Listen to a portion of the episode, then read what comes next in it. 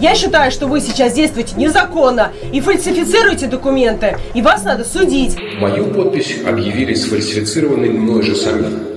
Все избиратели умерли, на улице люди тоже не выходят, и выходят какие-то люди, купленные Госдепом. Когда мы собрали эти подписи, нам стало очень интересно, что они будут делать. Более 8 тысяч голосов, приписанных Единой России. Но никто про это не знал, потому что никто про это не говорил. Привет, это «Маленький террор», подкаст правозащитного объединения «Команда 29». Я Настя Андреева. А я Катя Аренина. В подкасте мы рассказываем о резонансных уголовных делах и политических преследованиях. Сегодня мы будем говорить про выборы в Мосгордуму, а в следующем подкасте поговорим о московских протестах, которые, собственно, из-за этих выборов начались, и об уголовных делах, которые после этих протестов появились.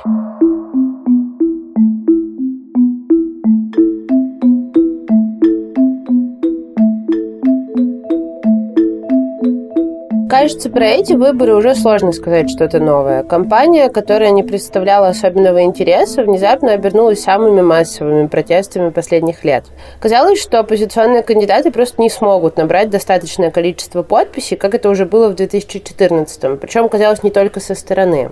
Так, компания представляла себе координатор региональных штабов Навального Леонид Волков. Я, честно говоря, думал, что питерская муниципальная история будет гораздо важнее и ярче, потому что можно выиграть. Я думал, что в Мосгордуму будет очень сложно собрать подписи, подавляющее большинство кандидатов не соберет, потратит много денег. Ну, то есть мне казалось, что мы должны делать акцент на Питер. А выборы в Мосгордуму, ну, как бы обязаны участвовать, потому что, а как же нет? Какой из этой искры разгорелось пламя, ну, да, это никак невозможно было предсказать.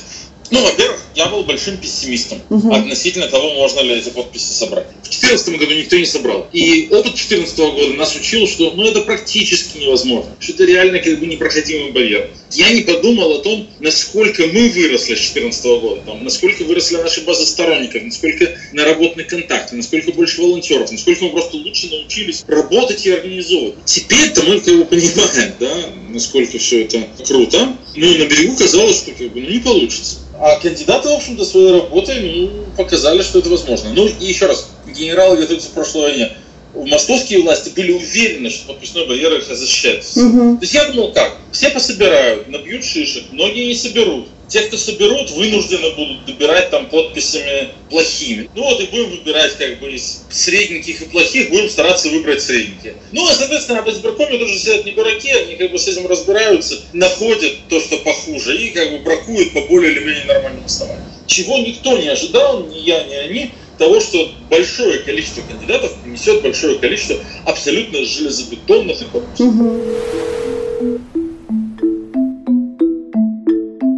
Но все вышло иначе. Всем кандидатам, которые смогли собрать подписи, отказали в регистрации. Среди них были глава Красносельского муниципального округа Илья Яшин, юрист ФБК Любовь Соболь, директор ФБК Иван Жданов, муниципальные депутаты Константин Инкаускас и Юлия Галямина, бывший депутат Госдумы Дмитрий Гудков и бывший председатель Открытой России Александр Соловьев. Каждый кандидат должен был собрать подписи 3% жителя избирательного округа. В среднем это 5-6 тысяч человек. Но собранные подписи окружные избиркомы признавали недействительными в количествах, превышающих допустимые нормы брака. Апелляции в Моссбирком ни к чему не привели. Любовь Соболь, решившую держать голодовку в здании комиссии, и вовсе вынесли оттуда вместе с диваном. А на утро пояснили, что хотели паразитов вытряхнуть, клопов и прочих.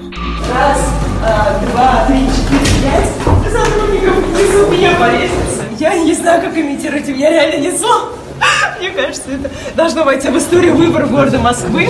Кандидаты обвинили власть в намеренной попытке снять их с предвыборной гонки.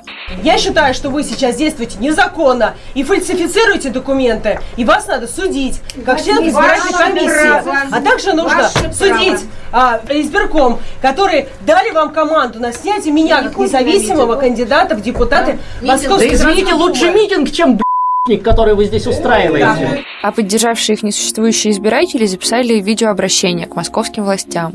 Меня зовут Артем Торчинский, и меня не существует. Потому что группа лиц, вступив в преступный сговор, насильственно захватила и удерживает власть в моей стране. Меня зовут Григорий Юдин, и я не существую. Во всяком случае, так считает окружная избирательная комиссия, которая отказалась принимать мою подпись за кандидата, которого я поддерживаю на выборах в Московскую городскую думу. Мою подпись объявили сфальсифицированной мной же самим. Меня зовут Елена Лукьянова. Меня не существует. Я профессор права и член экспертного совета Центральной избирательной комиссии России. Но для избирательных комиссий Москвы меня не существует. Я Александр Шмелев, и меня не существует. По крайней мере, так считает московский избирком. Меня зовут Андрей Заякин, и меня не существует. Начались пикеты в поддержку независимых кандидатов. Каждый вечер москвичи выходили на Трубную площадь, требуя допустить независимых кандидатов до выборов. 14 июля протестующие прошли шествием от Пушкинской площади до мэрии и Мосизбиркома. 27 июля и 3 августа вышли на несогласованные акции, на которых их очень жестко винтили. Обе акции стали рекордными по числу задержанных, а после них возбуждали уголовные дела. О том, с какими российскими протестами можно сравнить происходящее, мы подробнее поговорим на следующей неделе, а пока обсудим сами выборы. Точнее, чтобы не повторять то, что уже много раз говорилось, мы решили зайти с другой стороны и вспомнить, как проходили другие выборы в Мосгордуму в 2005-2009 годах, когда происходили довольно знаковые истории. Со сценарием этого выпуска нам помогали наши коллеги Наташа Корченкова и Таня Тарачешникова, за что им большое спасибо. Выборы в Мосгордуму 2005 года получились экспериментальными сразу по нескольким параметрам. Власти ввели очень высокий 10% заградительный барьер для прохождения в Думу. Это значит, что в Думу могли попасть кандидаты только тех партий, которые на выборах набрали, собственно, больше 10%. Порог обязательной явки, напротив, снизили до 20%. Кроме этого, Москва стала первым субъектом, в котором граждан лишили возможности проголосовать против всех. А на федеральных выборах графа против всех имела не такое большое значение, но на региональных протестное голосование достигало 20% и даже больше. Глава ЦИК Александр Вишняков объяснял отмену графы против всех экономическими соображениями, чтобы не проводить повторное голосование. Через год после того, как эту инициативу опробовали в Москве, ее ввели и на федеральных выборах. Выборы впервые проводились по смешанной системе. Всего в Мосгордуму выбирали 35 депутатов. Москву для этого разделили на 15 одномандатных округов, каждым из которых должен был избраться один кандидат. Остальные 20 человек выбирались партийным спискам. Партии, которые хотели участвовать в выборах, должны были либо быть уже представлены в Госдуме, либо собрать больше 70 тысяч подписей, либо внести залог в 15 миллионов рублей. Правила сбора подписей к этим выборам тоже ужесточили. Например, теперь требовалось нотариально заверять сведения о сборщиках подписей, хотя российские нотариусы на этот момент права заверять их не имели. На выборы заявились 11 партий. Три из них были парламентскими, то есть на момент выборов были представлены в Госдуме. ЛДПР, КПРФ и Единая Россия. Ее список возглавлял московский мэр Юрий Лужков. Если мы не сделаем каких-то выводов, то мы обретем такие неприятности, которые могут быть связаны вообще не только с устойчивостью власти, не только с устойчивостью государства, могут быть связаны и с потерей России государственности. Четыре партии – Социал-демократическая, Партия социальной справедливости, Зеленая и Свободная Россия – собирали подписи. Поначалу зарегистрировали только две из них – Партию социальной справедливости и Свободную Россию. Обе они были лояльны администрации. ПСС была одним из активных участников созданного Единой России комитета «Москва-2005» за чистые и честные выборы, а «Свободная Россия» посвятила всю избирательную кампанию агитации против «Яблока». Партия «Зеленых» вначале получила отказ. Ее подписи были признаны недействительными, в частности, из-за того, что в данных сборщиков Московская область была указана как МО. Однако представители партии пришли на заседание и смогли оспорить забракованные подписи. Еще одна партия, у которой были проблемы с подписями, СДПР, на заседание комиссии не явилась и выбыла из предвыборной гонки. Четыре условно-демократических партии – Яблоко, Родина, Российская партия жизни и Российская партия пенсионеров – рисковать не стали и внесли залог, таким образом обеспечив себе участие в выборах. Так Российская партия жизни агитировала на выборах в Государственную Думу 2003 года. Главная идея нашего блока – сделать народ России более счастливым, более богатым, сделать все необходимое для того, чтобы в России не было беспризорных детей, чтобы в России не было нищих стариков, чтобы в России не было грязных больниц – куда невозможно положить больного, чтобы люди могли спокойно получать лекарства, получать профессию, находить себя, уже получив профессию, быть востребованными в родной стране. Вот главное, что сегодня нужно для России. Выборы в Мосгордуму и без того не очень интересные москвичам тогда усугублялись тем, что практически ни одна партия не вела нормальные интересные кампании, не могла тягаться Единой России, которая всячески использовала административный ресурс. Во всех подъездах лежали листовки Единой России, консьержки следили за тем, чтобы листовки не заканчивались, плакаты висели на всех билбордах города, агитацию размещали в магазинах, палатках, кафе и аптеках. Продавцам приходили из префектуры с требованием расклеить на витрине листовки «Единой России» и угрожали, что если плакаты висеть не будут, начнутся проблемы с арендой. Все остальные партии с разной степенью ожесточенности критиковали надоевшую всем Единую Россию, но при этом никто, включая Яблоко, не решался выступить открыто против ее лидера, мэра Москвы Юрия Лужкова. Зеленые и ПСС вообще практически не вели агитацию. Российская партия жизни хвалила Лужкова и Путина. При этом они были единственными, кто указывал на юридические нарушения в ходе избирательной кампании. Но аудитория этих сообщений была слишком малочисленна. Часть партий, которые участвовали в выборах, должны были просто играть роль спойлеров для других партий. Так, партия «Народная воля» большую часть своей агитации посвящала партии «Родина» и, видимо, должна была переманивать в нее голоса избирателей. И такую же роль, но для «Яблока» играла партия «Свободная Россия», которая выпускала рекламные ролики с лозунгами «Яблоко спеклось» и призывала за него не голосовать. Демократические же партии в лице «Яблока» и Союза правых сил смогли с трудом после долгих споров, но все-таки объединиться. Но, несмотря на это, и список кандидатов, и риторика партии были слабыми, и они не говорили ни о коррупции, ни о нарастающем социальном расслоении Москвы, поэтому и избиратели, и сторонники были не слишком удовлетворены. Самой радикальной из всех оппозиционных партий на этих выборах стала, как ни странно, националистическая партия «Родина», идеологом которой был нынешний глава Роскосмоса Дмитрий Рогозин. Они были единственными, кто открыто критиковал жену Лужкова Елену Батурину, владелицу компании «Интека», которая получала контракты от мэрии. Батурина уже на тот момент обладала огромным состоянием неизвестного происхождения, при этом ее доходы не были задекларированы и никак не отражались в декларации ее мужа, действующего мэра Москвы, который по закону обязан был декларировать в том числе и совместное имущество. Родина вела активную кампанию с ежедневными пикетами у станции метро, расклейкой плакатов и раздачей листовок с лозунгом «Действительно ли супруга Лужкова дороже учителя в 10 миллионов раз?». Но запомнилась партия на самом деле не этим. Родина продвигала националистические идеи, и сюжет одного из предвыборных роликов был таков.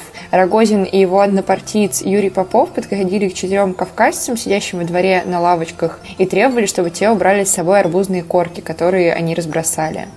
Подними и бери с собой. Ты русский язык, понимаешь? Очистим наш город.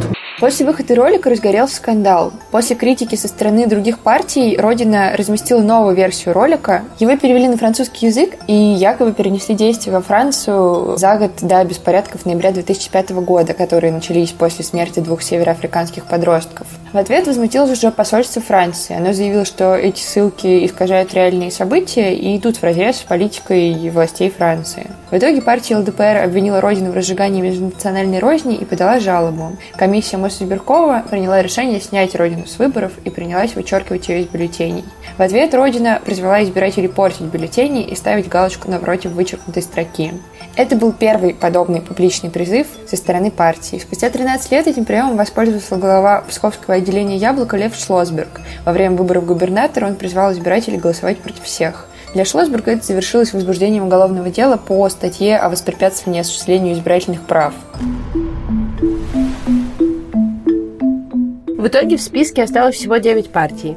Во всех одномандатных округах на выборах победили представители «Единой России». По спискам в Мосгордуму прошли три партии – «Единая Россия», КПРФ и «Яблоко». Остальные, включая ЛДПР, не смогли преодолеть барьер в 10%. Процент испорченных бюллетеней оказался небывало высоким – 5,44. Для сравнения, на выборах в Думу 2011 года испорченных бюллетеней было чуть больше 1%, а на президентских 2018 – около 1%. Родина вскоре прекратила свое существование. Как отмечали тогда политологи, попытки демократов объединиться вновь потерпели неудачу. А без этого шансов вернуться в парламент у них нет.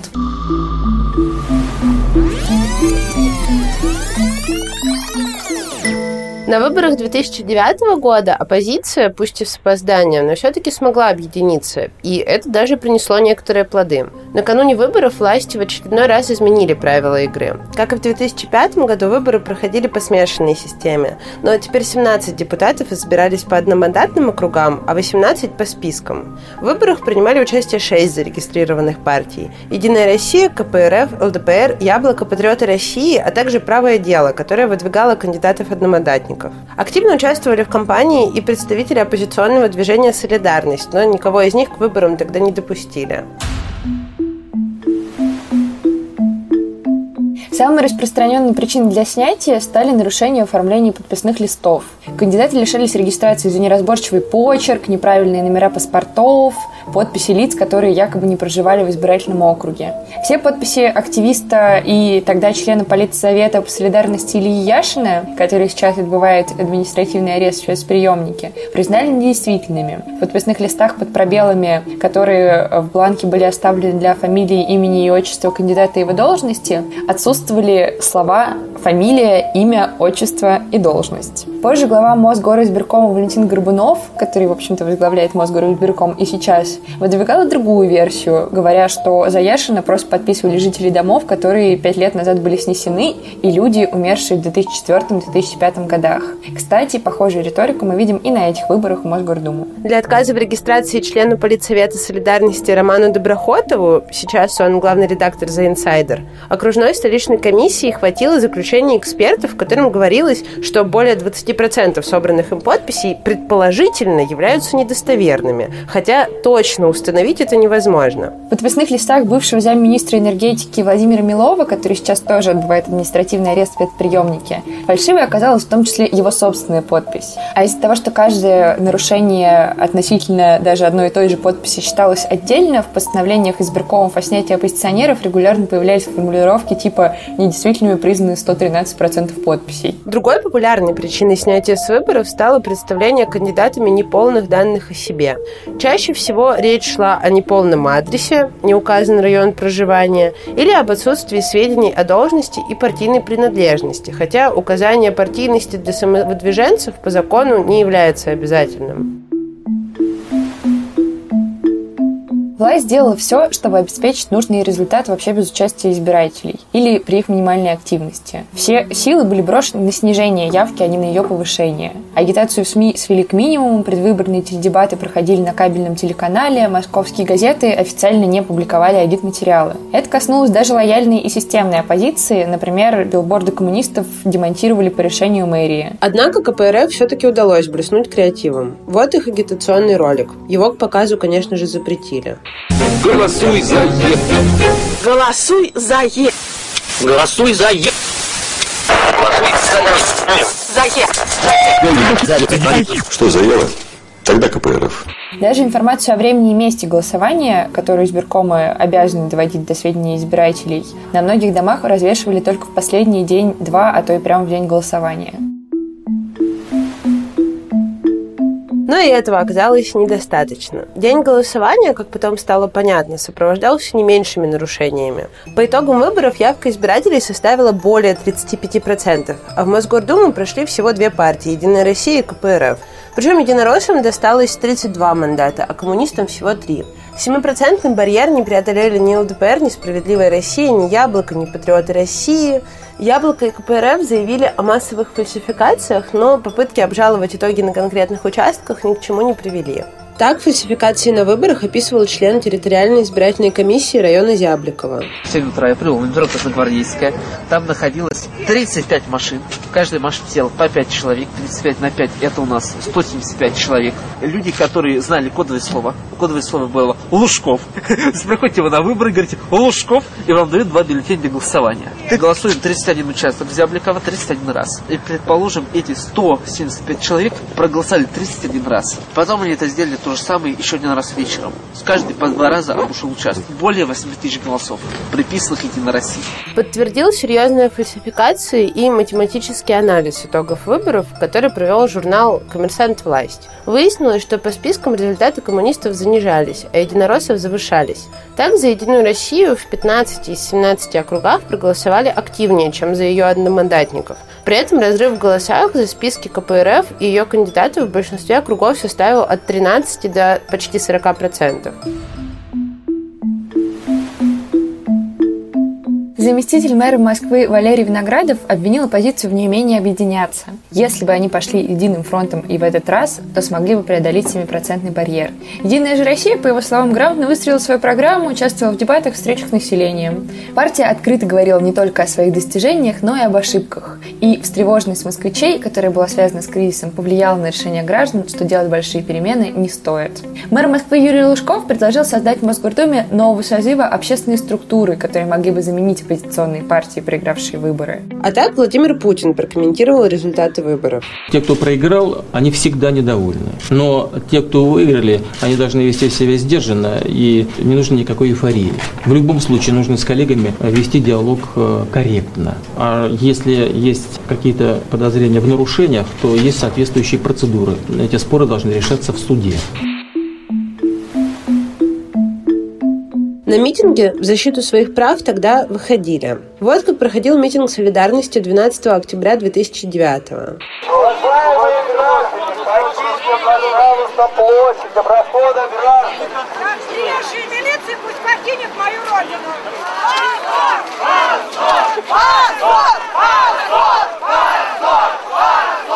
А в Думе произошел демарш. 14 октября 2009 года на первом после выборов заседании Госдумы все три оппозиционные фракции КПРФ, ЛДПР и «Справедливая Россия» покинули зал в знак протеста против массовых фальсификаций на выборах 11 октября. Не только в Москве, но и в других регионах России. Уважаемые коллеги, все то, что произошло в прошедшее воскресенье в Москве и называлось выборами Московскую городскую думу, в любой западноевропейской стране вызвало бы грандиозный скандал, массовые уголовные дела и отставки. В случае серьезного разбирательства Московский горком КПРФ готов предоставить и номера избирательных участков, и целые районы, где фальсификации только за счет вброса бюллетеней превысили количество реально пришедших голосовать. Они пообещали не возвращаться к работе, пока их не примет президент Дмитрий Медведев.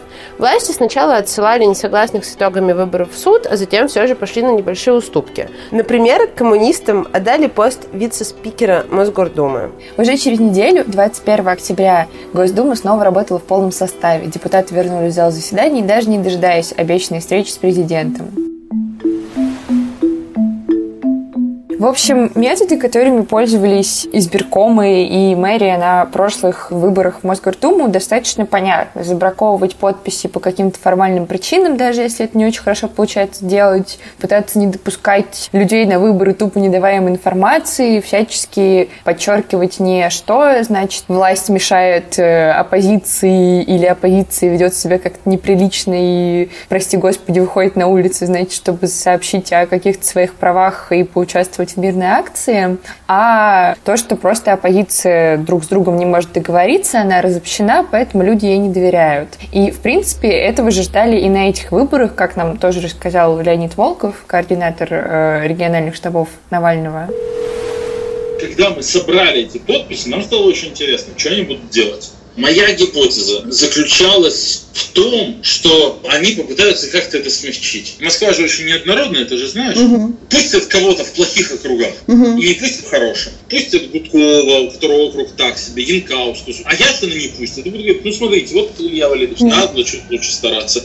У Милова был очень тяжелый округ. У Жданова не самый хороший. Ну вот, самые хорошие были у Соболя Яшин. Но когда они приняли решение, что мы не пускаем никого, ну то есть они, видимо, посмотрели подписи, поняли, что подписи очень хорошие, и не стали пытаться там здесь придирка, здесь помарка. Стокгольмский синдром же в таких ситуациях, как ты знаешь, развивается очень быстро. Когда ты сам, взрослый, здравомыслящий человек, забываешь, что вообще-то подпись это просто всего лишь свидетельство или изъявление, что такой-то избиратель не против такого-то кандидата в бюллетене. И сам начинаешь думать, нет, наверное, здесь у меня не идеально обведена буквочка А. Какое это имеет отношение к волеизъявлению гражданина? Никакого.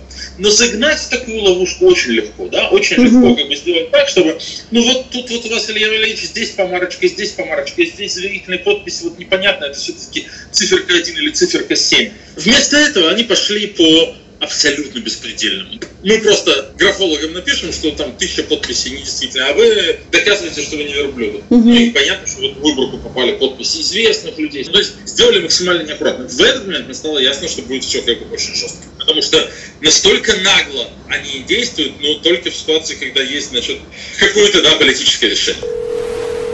Но на этот раз все вышло иначе, потому что люди, в общем, тупо пошли в отказ и решили, что не надо нам пытаться, короче, объяснять, почему мы не хотим кого-то допускать. Можно просто сказать, что мы никого не будем допускать, потому что все избиратели умерли, на улице люди тоже не выходят, и выходят какие-то люди, купленные Газдепом, но почему-то этих людей внезапно оказалось, наверное, много, если мы можем из них тысячу задержать, при этом не все, кто участвовал в акциях. Вообще, честно говоря, я рада видеть, что сейчас происходит в контексте выборов в Мосгордуму, потому что я не знала, как было раньше, потому что я была довольно мала, когда это происходило. Но Сейчас я просто понимаю, что происходило все то же самое, но никто про это не знал, потому что никто про это не говорил. И то, что мы сейчас начали про это говорить, это очень круто. И я как раз очень верю в не в федеральные выборы и не в федеральные изменения, а в маленькие выборы. Как бы опыт московских муниципальных депутатов, в общем, очень хорошо показывает, что это реально какой-то уровень власти, на который можно пройти. В этом смысле Мосгордума, конечно, довольно важный институт, и очень здорово было бы, чтобы там были независимые кандидаты, которые что-то делают хорошее. Если не привлекать внимание к тому, что их туда тупо не пускают, никто и не узнает, что их туда не пускают. Ну и на самом деле, знаешь, мне кажется, что не хочу, чтобы это сейчас как-то кощунственно прозвучало, но мне кажется, в словах вообще даже каких-то властных чуваков по поводу того, что оппозиция не могла договориться, есть какая-то доля правды, и вот теперь мы видим, что происходит, когда оппозиция все-таки договориться смогла. И мы видим, что они этого просто очень боятся, и мы видим, как они действуют, как они, помимо того, что просто винтят людей, избивают их, держат их сутками в отделах и заводят уголовные дела, они еще всячески пытаются подключать какой-то вот, это, опять же, административный ресурс, засылая во всякие информагентства перед новой акцией информацию о том, что, значит, число подозреваемых по уголовному делу увеличится, что, в общем, выходить на улицы и говорить о своих правах очень опасно. И в этом контексте я хочу просто всем напомнить, что есть большое количество всяких инструкций о том, что надо делать, если вы идете на всякие акции и чего-то там с вами происходит. И, например, у нас есть такая инструкция, которую мы на этой неделе обновили с учетом того, что происходило как бы на последних акциях. Мы дадим на нее ссылку в описании. И еще я хочу напомнить, что есть э, организации правозащитные, которые работают для того, чтобы защищать ваши права в этой ситуации. В первую очередь это, конечно, ОВД-инфо и очень очень важно, чтобы вы знали о существовании ОВД-инфо, знали их номер телефона, если вы опять же куда-то идете, и знали, что можете к ним обратиться, они вам помогут. А я на самом деле хотела сказать, что мы говорим про Москву, но вообще-то в Петербурге в сентябре тоже пройдут выборы, и у нас в какой-то веке идет прямо единым фронтом огромная толпа оппозиционных кандидатов, и я точно знаю, что там сотни кандидатов зарегистрированы, поэтому если вы не в Москве, а в Петербурге, и, в общем, хотите что-то сделать для города, в котором живете, то просто посмотрите, их выдвигают Объединенные Демократы, штаб Навального, Яблоко. Мне кажется, что тут не так важно, кого, не важно посмотреть, кто идет именно от вашего муниципального образования, потому что депутаты Совета муниципального образования это тоже важно. Это люди, которые поставят вам скамейки во дворе, и вообще это такая власть, которая прямо совсем ваши соседи и живут в соседних домах, и было бы здорово, чтобы это были какие-то хорошие люди, которые, ну, по крайней мере, то есть они, может быть, вы не согласны в чем-то глобальном, но... Но вы предполагаете, что они не будут воровать деньги, которые выделили на детскую площадку в вашем дворе. Наверное, мы на этом будем прощаться. Совершенно точно будем прощаться. Пишите нам на нашу почту info собака team29.org. Пишите нам отзывы на подкаст в iTunes, потому что для нас очень важно. И, пожалуйста, ставьте оценки, потому что так о подкасте могут узнать новые люди, и он может попасть в какие-нибудь топы iTunes, которые работают по загадочным механизмам, которых мы не знаем, но предполагаем. Поддерживайте правозащитные организации. Вы можете поддерживать ОВД-инфо и Медиазону, потому что они очень задействованы в том, что происходит сейчас, а можете еще поддерживать нас, раз вы все это послушали. Ссылку на донаты мы тоже дадим. И хотим сказать, что Сумма поддержки может быть любой, потому что даже 50 рублей каждый месяц – это возможность планировать свою работу на будущее, а 5000 рублей единоразово на самом деле не совсем. Поэтому рекуррентные постоянные платежи – это просто очень классно. Всем спасибо. Пока, ребята. Всем пока.